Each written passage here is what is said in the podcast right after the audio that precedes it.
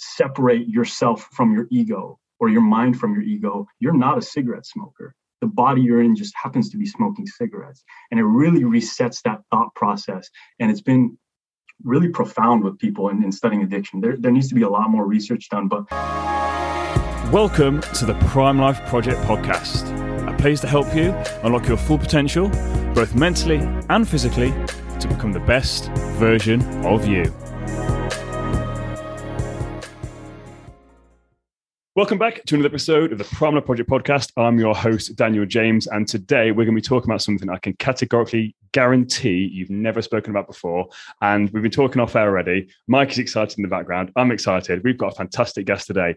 But before we go into today's episode, if this episode makes you think, if it changes your perspective on anything, do us a favor, like and share the episode to help us spread the word to help as many people as possible. So, the gentleman I'm talking to today is Amir Karian, and he's part owner of the world's largest vertically integrated mushroom farm and is the founder of a new venture, Alchemi Mushrooms, which grows and retails functional medicine mushrooms. He grew up in a family that grew mushrooms uh, but his passion for mycology only began when he had uh, his personal healing to go through. He learned firsthand the power of medical mushrooms, and then he learned to share this information with others. His passion for mycology has now led him to the forefront of mushroom technology and the world's health, wellness, and sustainable solutions. Welcome to the podcast. Thank you. Thank you for having me very much looking forward to this. And again, I know we've got a bit of a, a slight time delay, but it's because you're in California and we've woken you up to, to do this podcast. So very much appreciated. Um, let's just sort of go back to the beginning because mushrooms are a very weird niche thing to get into. So why did your family originally, three generations ago, get into mushroom farming? That's a question I don't even know how to answer because back then in the, in the US, it was uh, mushrooms weren't very popular, even as produce. You know, it's kind of like the weird side thing on the produce aisle that people didn't really know how to use in their, you know, culinary and in the kitchen. Um, so just taking it way back, my uh, uncle immigrated here from Iran, and he got involved in just agricultural industry. And um, part of the the organization he was working for had a small uh, mushroom uh, company that he was in charge of as well. And um, you know eventually he that was divested and he purchased that you know small company. They were producing about 50000 pounds of mushrooms per year. And then uh, once he took that company private, he essentially grew it into Monterey Mushrooms and Amycel, which which we know of today, um, now being the, the largest vertically integrated mushroom company in the world. Um, my involvement um, didn't start until you know about six years ago um, and you know i was i was involved in the company early on um, growing mainly your culinary mushrooms so like portobellos and button you know button mushrooms yeah. oyster mushrooms shiitake the ones you see in the grocery store um, which you know was always cool to me um, learning how to farm these mushrooms and uh, the beating that was done behind the scenes but my passion like you mentioned was you know really came about um, for these medicinal and functional strains, strains that most people may not have heard of, um, like lion's mane, reishi, cordyceps, and then a few different psychedelic mushrooms, and how um, they can benefit human health uh, beyond just from a culinary standpoint. So, did you have an interest in this before your own personal health issues, or is this something that only came about due to your personal health? That actually really catapulted it. So, um, yeah, you know, seven about seven years, eight years ago now, I was diagnosed with Lyme disease. So I was I was very ill when I was going, you know, in, in late college and right after graduating college. Um, so dealing with personal health issues. Um, and you know, it got so bad that I was I was essentially bedridden for for a great part of a year um, my you know had every symptom from A to Z. And you know, a lot of people that are diagnosed with Lyme disease, they really struggle because it can manifest in any symptom really.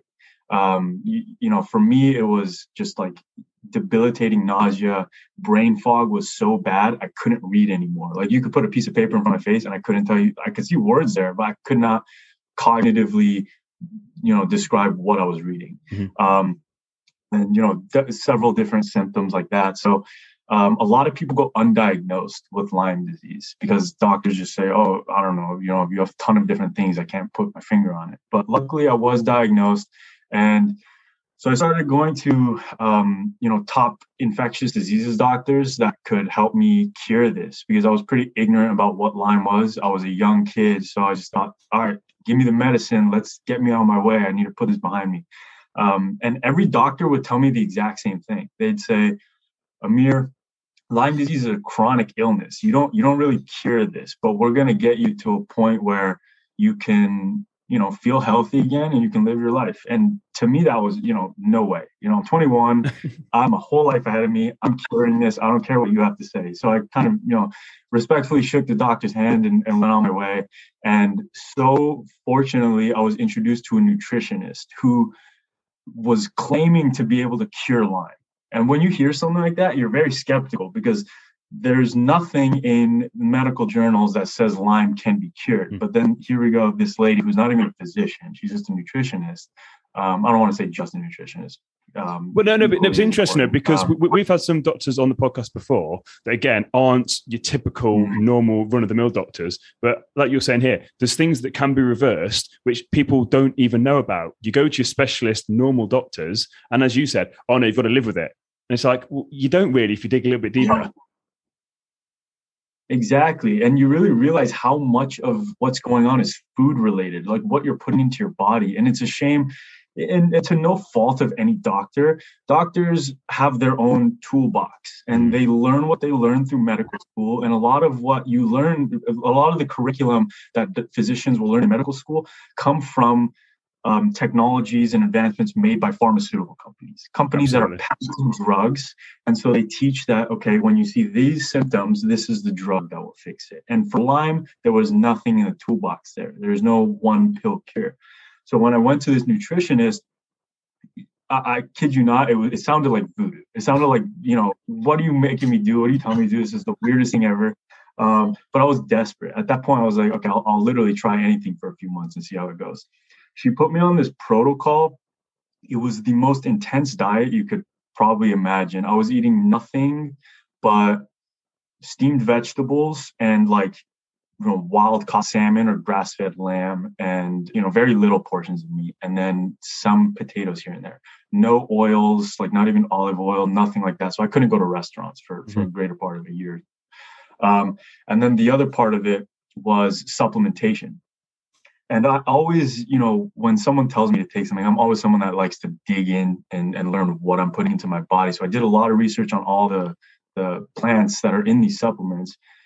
A lot of adaptogenic plants and herbs and roots, and most of the supplements had a functional mushroom in them, whether it was cordyceps or reishi or turkey tail and I didn't know about them back then. But obviously, you know, I have a history with mushrooms with my family. I didn't know anything about these mushrooms. It was kind of a few years before it started getting popular in the Western world. It was mainly Eastern medicine. So, you know, fast forward one year and a half of going through this treatment, I was, you know, night and day difference in, in my health. My brain fog cleared up. Uh, I was losing a ton of hair. My hair grew back um, I could actually walk 20 steps without feeling like I'm going to pass out. I started going to work again. So it was a complete transformation for just, you know, supplementation and diet. How long did that and take for you to start after, to notice a difference with that? Like how long was it? it was, it was, uh, it was very gradual. So it's hard to say like six months and that was good. It was really like, it was kind of a roller coaster. I'd have weeks where I felt amazing, like I was back to normal, and then kind of a little dip. And so it was kind of this cyclical wave, but it was uptrending. Mm-hmm. And I mm. think after about a year to a year and a half was when I was really like back in the gym. I was able to work out for an hour, you know, like full, what felt like a full recovery. Um, so when, can, can, I just ask with know, your, you, so can I ask with your mental health during that time? Because obviously as a young lad, you couldn't go out, couldn't socialize much. I'm assuming you couldn't drink any alcohol. There's all these different things that as a young lad you're meant to be doing, and well, so meant to be doing that sort of time. You've had an actual doctor say this yeah. can't be cured. You've got this crazy lady saying try all this stuff. You're not seeing instant results. So I'm just trying to relate this to my audience that maybe think, oh, this isn't working for me, whether it's fat loss, whether it's health related.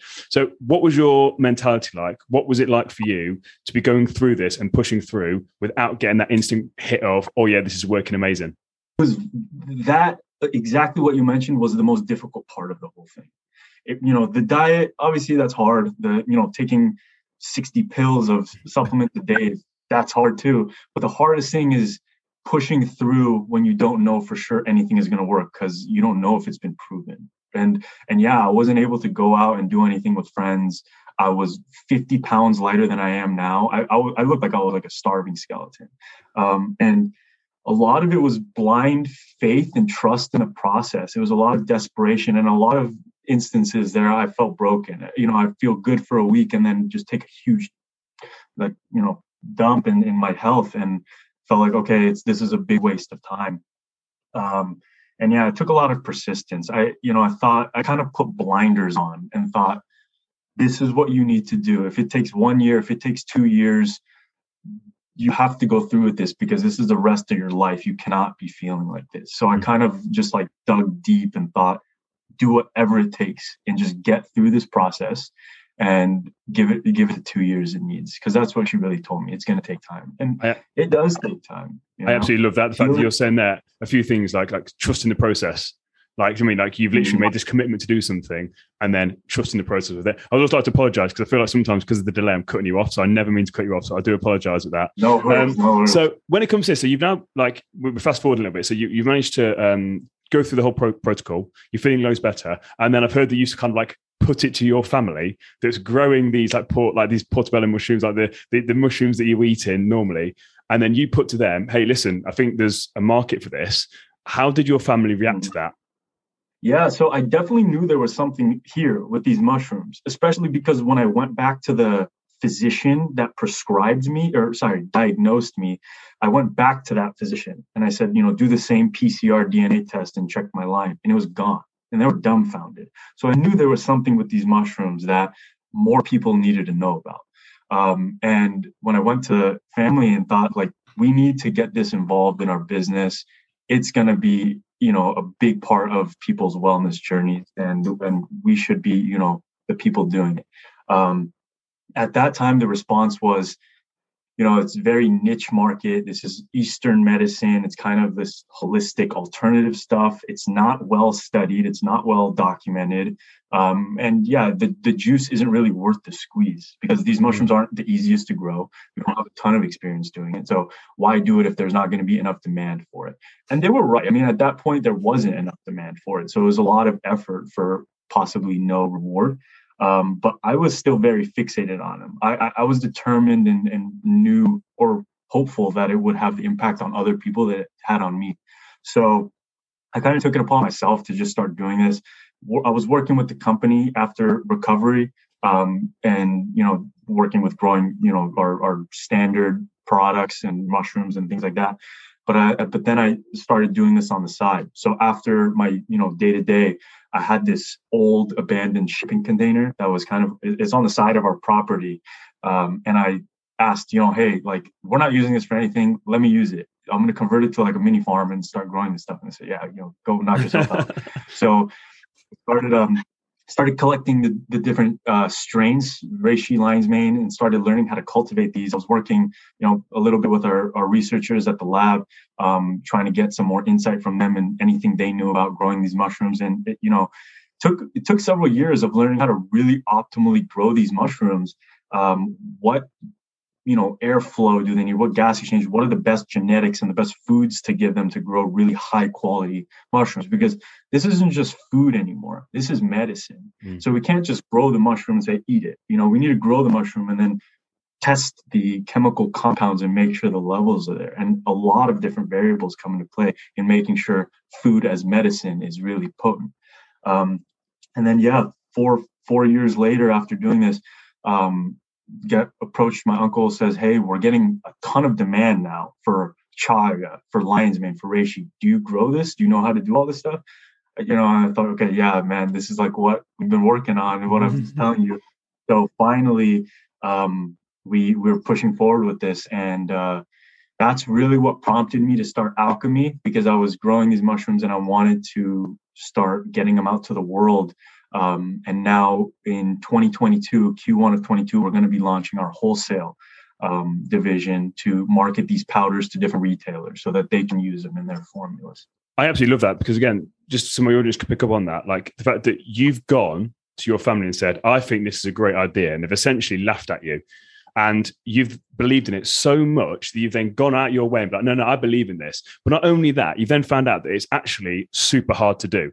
So it's not just something that you're sort of doing as a side thing. Like the amount of studying and research you've had to go into this, like if again people listen to this if you've got something that you fully believe in and you're invested in it you have to go for it because as you then said it came full circle four years later your family's then coming back to you being like actually people are kind of talking to us about these mushrooms and you're like listen, I've been telling you this the whole time. Like, this is the stuff I'm growing in that shipping container. You should listen to me to start off with. Like, you could have been ahead of the curve, but you were. Like, I think that's a real key uh, point for the audience to listen to there, like about that, not necessarily an entrepreneurial mindset, which is what you've applied it in, but just anything in life in general. If you've got that gut feeling and you trust yourself, I talk about all the time, you have to back yourself, which is exactly what you've done there. And I absolutely love that, which I'm so glad you said that story because when I've heard you talk before, that bit for me was a bit like, I love this guy. Like he's just gone all in. He's like, you know what? I back myself and he's gone for it. So talk to me then about these mushrooms because We've got the, the traditional like growing mushrooms that people eat, but these medicinal mushrooms, you sort of alluded to it a little bit there.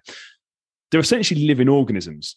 I know nothing about mushrooms, but I know they are crazy as fuck. So, can you talk to me about these mushrooms and what makes them so special? What makes them so unique? And how do you actually grow them and farm them? Yeah, so these these mushrooms, um, first I have to say, so far, even culinary mushrooms like your portobellos and your shiitake button mushrooms, they all have chemical compounds that benefit human health. Um, but the functional medicinal mushrooms that we're, we're all getting introduced to now, they have a lot more immune boosting uh, properties um, and just different chemical compounds in them that can help with different different benefits essentially. So one of my favorites right now is called Cordyceps militaris or Cordyceps uh, in general, the species of mushrooms. And it's being studied pretty heavily right now for um, for energy generation and for athletes in general. Michael Jordan actually like he really was a fan of these mushrooms. A lot of Olympians were using them back in the 80s and 90s, um, and it's kind of starting to come around full circle. So this mushroom is really great for athletic performance because it, it, increases VO2 max, which is essentially the body's ability and efficiency of oxygen utilization in the muscles.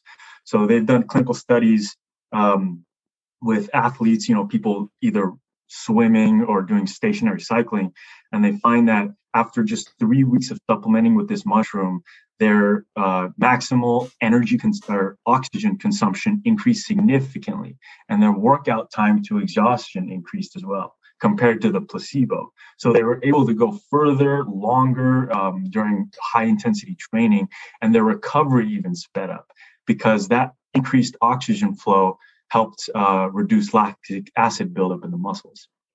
Um, and cordyceps has several other benefits anti-tumor properties antibacterial um, potentially can help with diabetes because it can help metabolize glycogen um, and yeah, so you know, all of these mushrooms have various different effects. Another one that's really uh, amazing that I like to take every day is called lion's mane.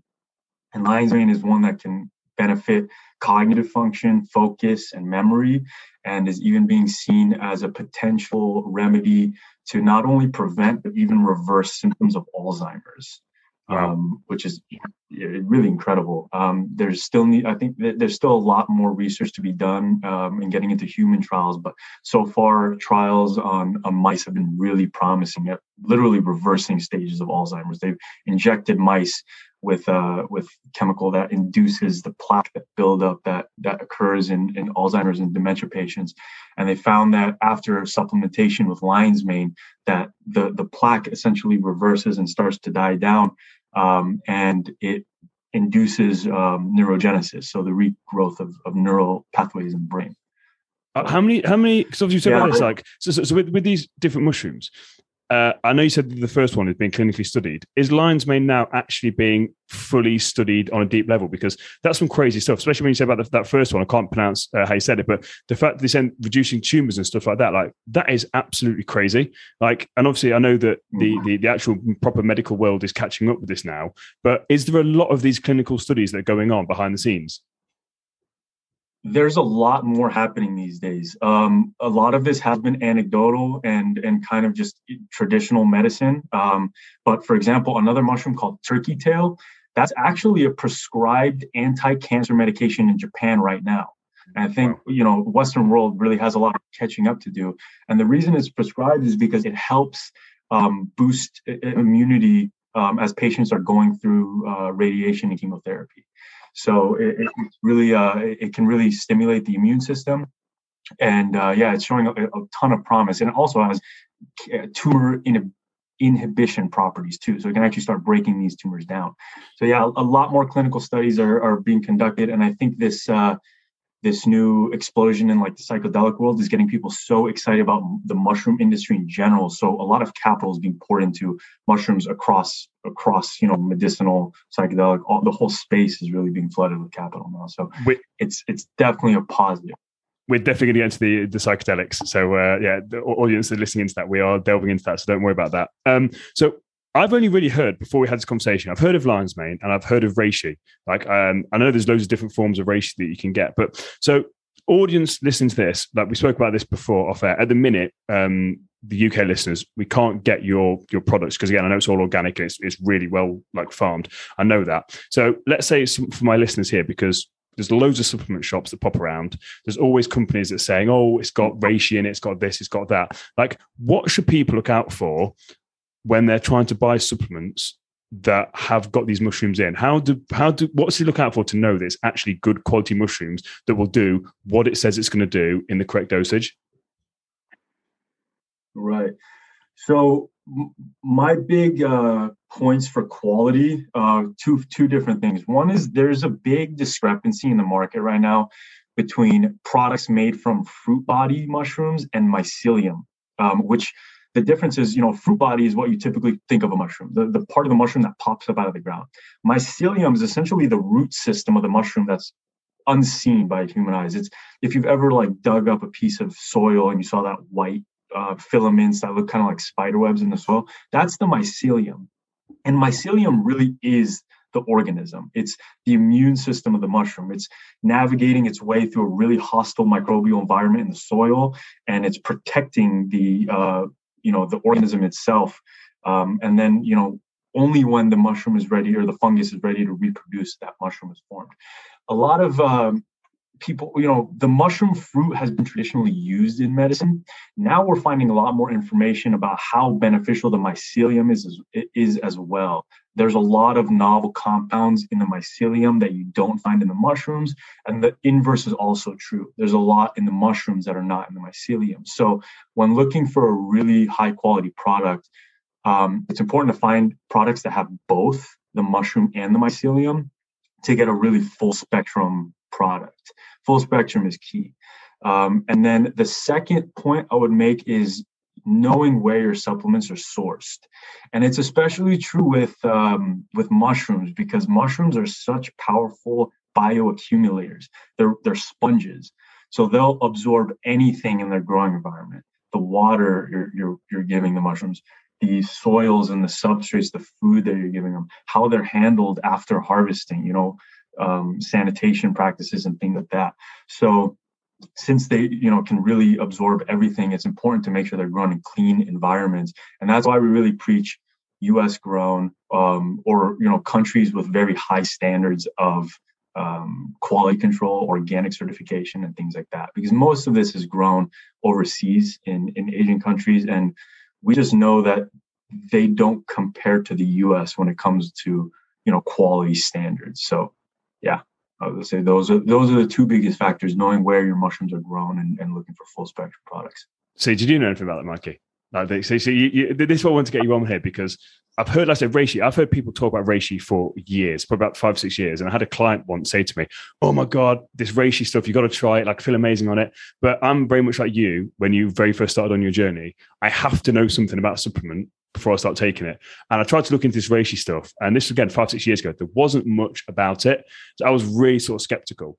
I've always in the back of my mind been like, oh, there's got to be something in it. And when, as soon as you came about, I was like, right, this is the perfect guy. So that whole thing about the supplements and finding quality was more for me being the little nerd that I am, like, what do I look out for? And I had no idea yeah. there was two different things when it comes to the actual the body of the mushroom and then all the stuff that goes on underground. But it makes perfect sense.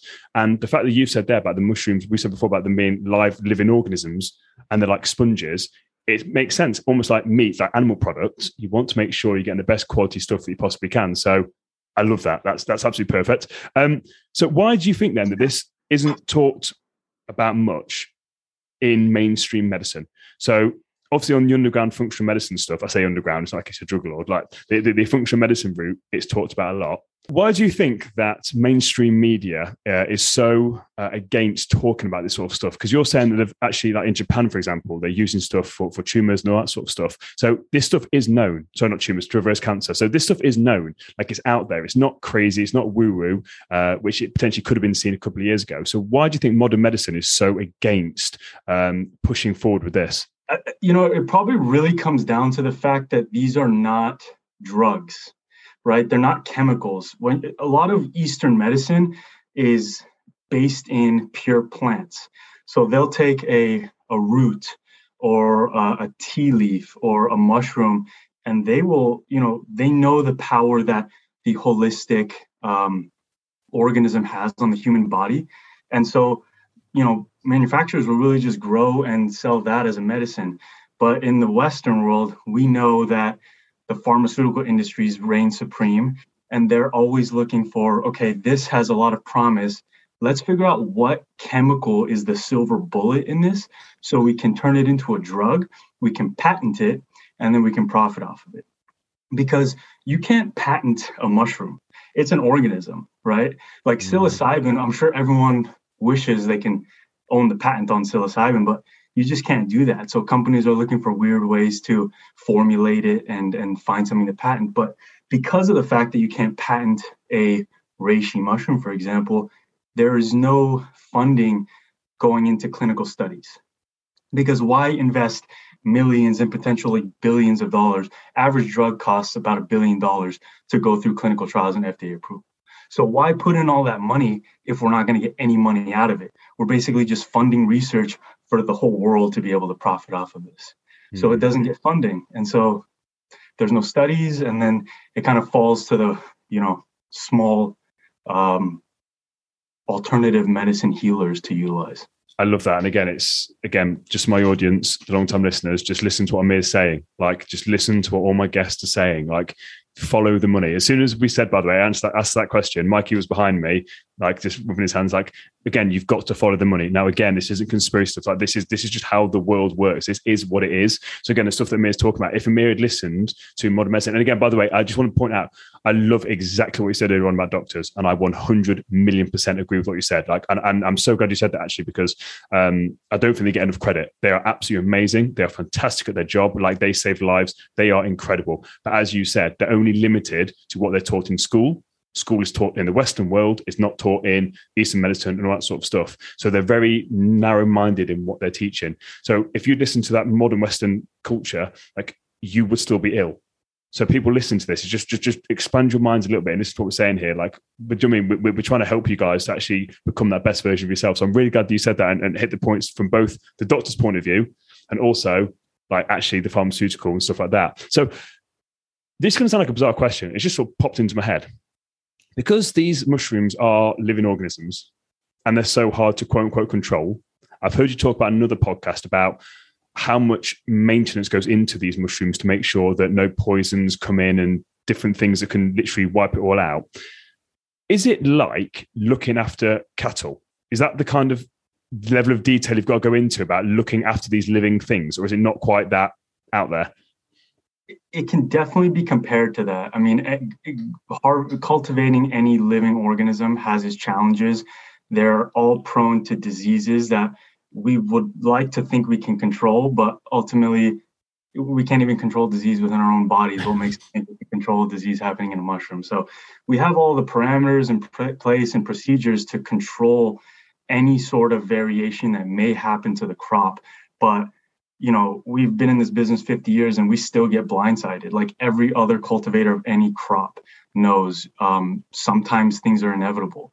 The hardest thing, I mean, disease control is one thing. Um, variability in the raw materials is a whole nother thing that realistically is is close to impossible to control. Where are we getting the wheat straw that the mushrooms or the wood chips that the mushrooms are coming from? Is it grown exactly the same way every time? Is the food the exact same way? Because the food you're giving the mushrooms is going to affect the mushrooms just like what we eat affects us. Mm. You know, so um, it, it, really it really can change the genetic DNA of those mushrooms. Um, and genetics is is really key because there's so much genetic variation from mushroom to mushroom, um, even within a crop. So having procedures in place that can control genetic mutations and genetic variations to give the exact same mushroom every single time is is difficult to say the least, but necessary. Um, it was difficult when we were only selling food right? Because uh, you know, because food, we just want to make sure one, it tastes good, it's clean, uh, it's healthy, um, and it looks pretty. Because shoppers shop with their eyes; they don't want a weird, wonky shaped mushroom. But now we took it to a, like a complete step further. All those things are still true, and now we need to make sure our chemical constituents are potent and bioavailable. I love so that. Really, yeah. So, correct me if I'm wrong. Are mushrooms just massive adaptogens? Is that what they specifically are within the body? Is that what they do? Are they classed as an adaptogen? They they have adaptogenic properties, definitely. And essentially, you know, different mushrooms like reishi, for example, help the body adapt to different internal and external stressors. They're really good at helping detoxify the liver. Um, and, and that was a big reason that they were so pivotal in helping me um, cure my, my Lyme disease because when you're uh, when you're dealing with something like cancer or Lyme disease, something that suppresses your immune system, you end up with so many different ailments and co-infections. It's not just Lyme disease, it's not just cancer. Now, because my immune system is so weak, I have um, digestive issues. My kidneys are starting to be worn down. My liver is super toxic. Um, so, taking these different adaptogenic mushrooms, essentially, they help upregulate organ function. Cordyceps is incredible at helping adrenal function and kidney support. So my kidneys can help, you know, detoxify my body and give me more strength um, and energy to fight the illness. Reishi mushrooms can help detoxify my liver so that I can cleanse out these these harmful byproducts from Lyme spirochetes um, and different things like that. So yeah, they are definitely adaptogens and they help, you know, um, allow the body to to fight off different pathogens. Just wanted to tell that with the audience, obviously, like uh, an adaptation for the people who don't know, an adaptation is something that adapts. It's basically what it says. It, it is an adaptable thing. So it goes into the body. Uh, so, for example, I take ashwagandha. I know it's not a mushroom, but ashwagandha, um, like if you're in a very anxious state, it'll bring you down. If you're in a very depressive state, it'll bring you up. So it, wherever you're at, it adapts to what the body needs and it helps the body to adapt. So basically, the reason why I went down that tangent there was because obviously we've got this living organism that we're basically harnessing its power very much like the bacteria in the gut and stuff like that. We're then taking that into our body. And I've got these little images in my head, like these little superheroes just going in, sort of doing their thing. Like you've completely changed my view on mushrooms in the short time we've been talking. Like it's been absolutely fascinating just, just talking to you about this. Um, so I just want to get my audience a bit of a flavor into that about how they actually work. Basically going in there and uh, helping the body with what it needs essentially, which is why they're so amazing at what they do.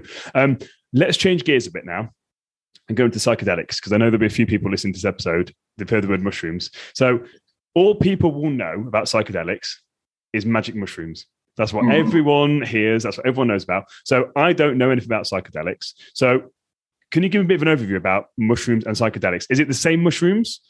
What is a magic mushroom? And yeah, just just give me a bit of an overview about what mushrooms and psychedelics have in common and what they can do. Yeah, um, there there are several different psychedelics that are being studied right now. Um, in conjunction with mushrooms like MDMA and ketamine. But um, mushrooms are showing what I believe the most promise right now in clinical studies. So, magic mushrooms, um, they have health benefiting properties um, similar to functional mushrooms, um, but they contain a chemical called psilocybin. Psilocybin um, needs to go through our digestive system to become activated, and it basically breaks down into a chemical called psilocin, which then binds to our serotonin receptors and can linger in serotonin receptors. And basically, when it binds, um, those receptors start exploding with signal, and it can cause neurons that don't typically fire to start firing and creates new connections and communications with the within the brain. So, I mean, on a base level, parts of your brain that don't talk to each other are starting to wake up and talk to each other. Um, and you know, there's there's something called synesthesia that you may have heard. It's essentially the crossing of senses. So it was like a funny joke in the 70s and 80s during the whole psychedelic movement that oh I'm, I'm high on mushrooms and i can smell the color purple there's there's actually like there's truth to that right because it's it's causing a connectivity in in parts of your brain so when you know maybe you'll feel pain and, and associate that with the color red, or maybe you'll smell a flower and associate that with a with a, a feeling or a memory, things like that. So um, it, it is pretty profound in the way it's it's helping you know um, drive new neural pathways. And there was actually a recent study that came out of um, Yale on on mice, and it it really confirmed that a single dose of psilocybin mushrooms was able to create long-lasting and and growth in neural pathways in the brain's frontal cortex, which um, it can really do a lot for behavioral changes if you think about it. So, what psilocybin is is being thought to do right now, and and being clinically studied to do, is essentially get the mind out of conventional thinking patterns mm. because it allows us to take a step back, connect different um, pathways, and essentially reset um, our, our mentality and get out of the grooves, almost destructive grooves of, of, of patternistic thinking. Um, it can be thought of almost like a rebirth. So, um, what's really cool with that um, that theory is that it can help with things like depression and anxiety and different addictions um, Johns Hopkins is, is really one of the, the um, institutions that's leading a lot of clinical studies in this space. And the first one they did that was really cool was on terminally ill um, cancer patients that they were just they were terrified by the thought of their own mortality. And it was just, it was like paralyzing to them. They couldn't go on more knowing that you know they only had certain amount of time to live. And after a single therapeutic dose of psilocybin mushrooms their fears almost vanished. Most of them were completely released of this paralyzing fear. Um, and they they kind of compared that experience to you know being one of the most profound experiences of their, of their lives next to having a child it's, it's, crazy if you think about that you know a trip of, of mushrooms comparing that to you know the experience of birthing a child um, so yeah and, and, and that study really set the gateway to thinking you know how is this helping uh, how can this help with depression and with addictions? Because what's happening is is with the psilocybin mushrooms and, and generating new ways of thought it's essentially breaking down barriers of your own ego. You might have heard of a, a concept called ego death or ego yes, dissolution. Yes, me and Mikey just discussed about that on the podcast about Mikey went through an ego. What, what was the um, yeah, Mike was on LSD and he, he described in, in, our episode about how he actually went through, he discussed his ego death. So, yeah, we've discussed that on the podcast before. Yeah. It's a really cool concept because it essentially your your ego protects you from connecting. It's it's a wall that's put up that really is objectively defining who I am, who you are, what you are, what I am. And that can lead to a lot of destructive narratives about yourself and about other people. So when you think about you know addiction addiction really is a mental imbalance and a thought process that the second you wake up you know i'm addicted to cigarettes. I have to have my cigarette right now. I cannot get through the next few hours without that. And when you can break down those barriers and separate yourself from your ego or your mind from your ego you're not a cigarette smoker the body you're in just happens to be smoking cigarettes. And it really resets that thought process. And it's been really profound with people in, in studying addiction. There, there needs to be a lot more research done, but initial one that was done um, found that there was 80% success rates. A study of 15 participants, 80% success rate over a six month period um, with with getting them off um, addiction to cigarettes. Mate, compared you, to can, can I just say, you Yeah. have just fucking blown my mind. I just had goosebumps the entire time you were talking then. I, I know Mikey's having, because obviously Mikey's gone through this personally. yeah, You are, the way you articulate things is unreal. Like you have got such a way of articulating this stuff. And I just, I understood everything you just said there when it comes to the mental health. Again, some of my audience, they've got such a, uh, well, they potentially have got such a negative connotation with psychedelics. But what you've just explained and how you've just explained it, I think will put a lot of people at ease because you've just explained how it works. The fact of these neurons. So again, uh, there's, there's a phrase: uh, neurons that fire together, uh, wire together, fire together, something like fire together, wire together, something like that. Basically, you create create these pathways in the brain that basically becomes your personality and what you do.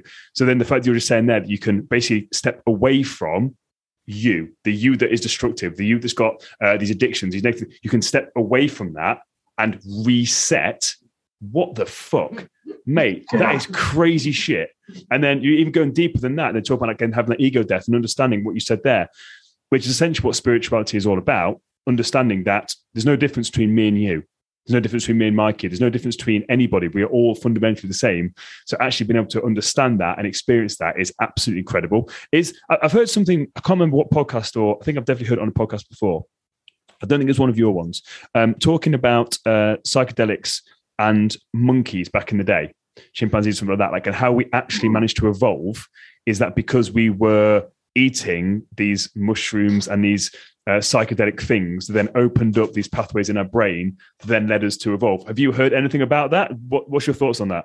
I have heard it. I heard um, Paul Stamets talking about it, and I think the theory came from Terence McKenna. I'm not positive, but I heard the theory, and, and the way it goes is um, essentially there's been no genetic evolution for hundreds of thousands of years in Homo sapiens, but um, something has happened. Um, there was a massive, significant rise in intellectual capacity without uh, physical evolution happening, and I don't know if you read the book Homo Sapiens by Yuval Noah Harari. I haven't, but Mikey has. Yeah. Super interesting book, and it talks about that exactly. Like you know, we evolved few hundred thousand years ago, and somewhere around seventy thousand years ago, there was this crazy shift in intellectual capacity. All of these things, you know, um, you know, our, our mental capacity just exploded. And what really changed, and no one really knows. So it's been theorized that um, ingesting psilocybin helped to induce genetic uh, mutation in the brain and start to awaken the mind. Obviously, that's not going to happen one time. It happened over hundreds and, and millions of different doses of psilocybin that are picked up from a piece of shit, really, on the ground, ingested. And then, you know, it, it becomes a, a norm in, in culture and, in, well, in, you know, tribes back then. And it starts to have um, genetic variation and mutation happening in the brain. I, I've heard about psilocybin. I'm sure that's used in holist, uh, in um, ritual practices in some cultures in the world. I'm sure I've heard. I'm sure it's a Joe Rogan podcast I heard on this on. Is psilocybin the one that grows under cow shit? It, it yeah, it definitely does. Yeah, with, We- um, with with the moisture and stuff like that. Like basically, like uh, I heard something about that, but apparently it's used um, in um, different cultures, like as as, a, as an actual um, ritual thing. Yeah, a, a lot of different hallucinogenics have been used in psychedelic drugs, like you know ayahuasca and um, DMT from uh, the the toad uh, venom that is secreted. Um, I, my knowledge on that is limited, but psilocybin mushrooms, yeah, they are tr- traditionally like you know grown from dung because you know most of the environment is just carbon based and, and wood and, and different fibers. And then the second there's a nitrogen base of dung. A mushroom just will pop out you know it gives it that energy for it to fruit. Um, i suspect that you know as the industry moves into growing more mushrooms it's not going to be you know we're not going to be having crops of poop and growing mushrooms out of there. There's other ways to do it. Um, but yeah i mean that's that's where you would find them in the wild. So just to clarify here, I'm not suggesting that my audience for a single second goes on a psychedelic journey. I'm just want to open your eyes to the possibility of what's going on here because it's spoken about a lot. And as we've sort of alluded to before, uh, mainstream media doesn't really talk too much about it. So I would rather give you the information from someone that is going to be, we spoke about this off air, the forefront of potentially things coming in the future. So you're hearing it from one of the guys that's like, it's been in this game for a long, long time. So when it comes to psychedelic stuff, I, I've heard this before. When it comes to um, my, my personal thing, I've never taken a psychedelic, but if I was going to, I'd much rather take something that is of nature. So rather than LSD or something that's sort of man-made, I would rather take something from a mushroom. Is it? Is there any? I know with, but I'm not for a single second uh, going to take your word as gospel here. But is there any real dangers of taking hallucinogenic mushrooms because people fear the dangers. Like we did a drug education stuff in this country when we are at school and talks about guys taking hallucinogenics and jumping off buildings or eating their own arm off. Just crazy stuff that's just fear mongering at its finest. So, in your experience with mushrooms, in your experience um, with psychedelics and the mushrooms, um, is there any negative things that can come from it? There's a, a book that Michael Pollan just wrote um, called Your Mind on Plants, and it, it describes this concept like really profoundly. Essentially, that every plant medicine can be looked at either as a medicine or a poison, depending on how you interact with it and how you utilize it. And the same is true with coffee, um, opium, and hallucinogenics are going to be no different. Um, I don't I don't believe we know yet the the long-term potential harmful effects definitely a, a, potential for psychosis if it's abused like any plant.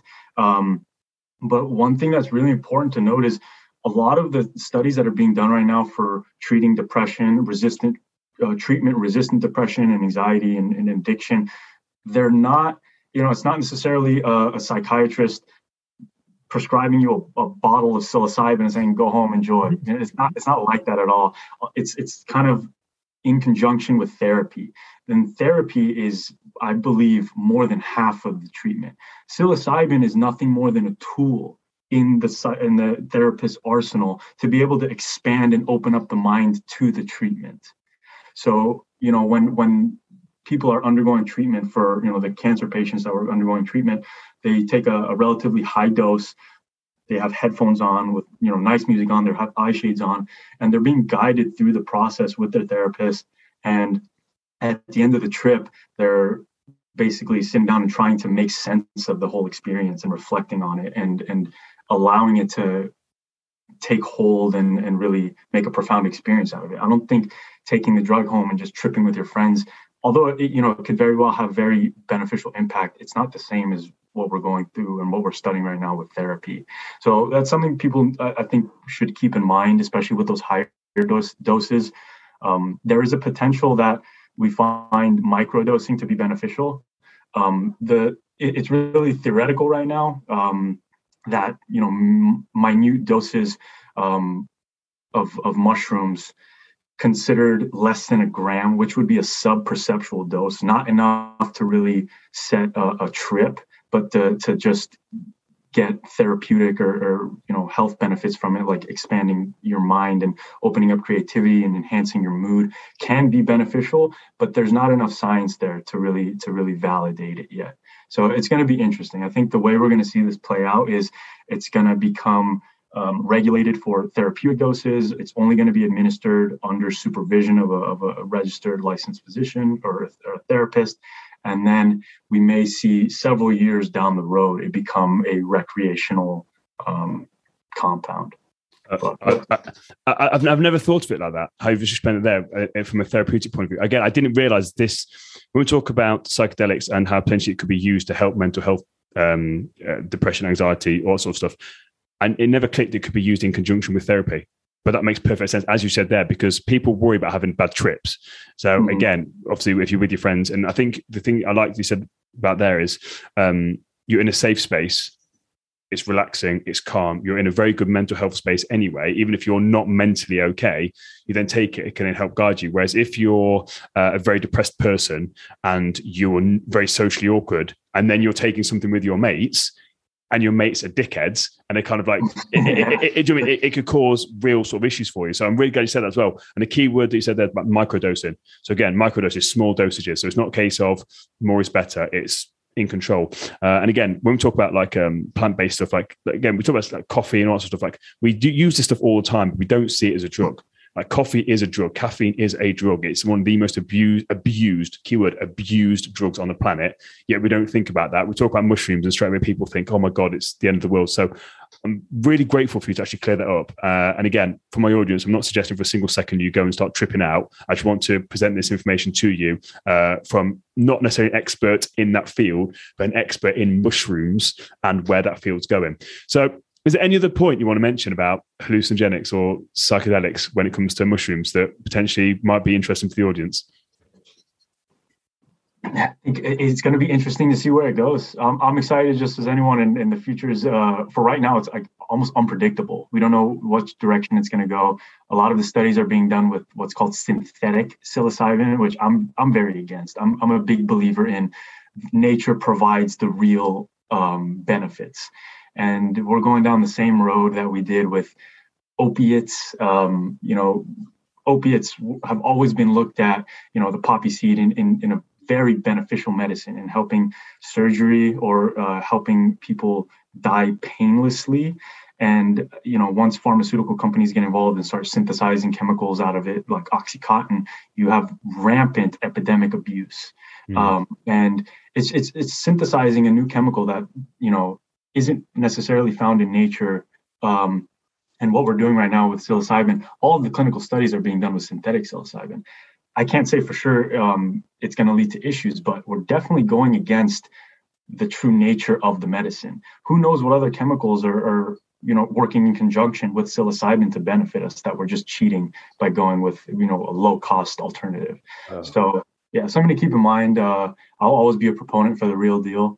Um, but yeah, so I, we'll I, I, agree with that. I love I love what you said there because again, like we're just sort of cheat, cheating it to get the main thing, but it wasn't in nature just one thing. There's loads of mm-hmm. other things that are actually in that mushroom that's actually helping you get the psilocybin, and again, how the body actually absorbs it and utilizes it. Um, so again, that's absolutely fascinating. Uh, amazing information there. One final question that I've heard you uh, talk about before apart from psychedelics, what other future do you see with mushrooms? Because there's loads of things now when it comes to like meat replacement, packaging. Like, it, what is the future? Like in ten years' time, if I get you back on the podcast, we're going to. By the way, in ten years' time, we are we'll be a million. We'll be the next Joe Rogan. We're going to have millions of views.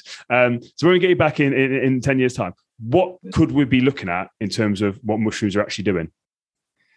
I think you're going to look around the room you're in right now, and a lot of the different materials making up um, objects in your room are going to be made out of of mushrooms. Um, so that mycelium that grows underground, it's a very tenacious web-like um, material, and a few really innovative young companies have been exploring how it can be used to create materials and fabrics um, and we've actually since partnered with one to start growing fabrics and, and meat alternatives. Um, so um, what's happening is we create essentially a food source for the mycelium and we grow the mycelium around this food source and it creates this gluing effect. So we can give it anything like, you know, agricultural byproducts, wood chips, things like that, um, grow the mycelium on it and it creates a, a brick. Um, and that brick can be used for packaging material. It can be used to um, insulate a house. It can be used as a car panel, a rocket ship panel. I mean, the sky's really the limit with it. Um, and now those companies are finding that slicing it into very thin layers and compressing it in the right way, uh, it can become indistinguishable from leather.